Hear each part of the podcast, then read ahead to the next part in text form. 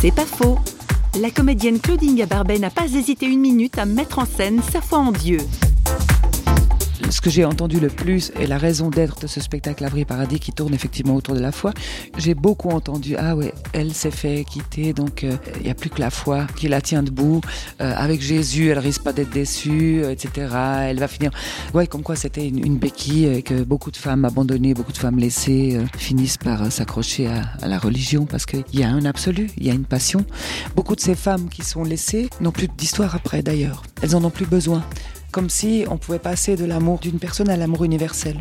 Et ça, ça m'a beaucoup agacé parce que ça réduisait la foi à quelque chose de truc de vieille fille, euh, pathétique, pitoyable, de bigote. Ça, m'a beaucoup agacé. Donc le spectacle, il est parti de ça aussi. Il est parti de cette rage. C'est pas faux, vous a été proposé par Parole.fm.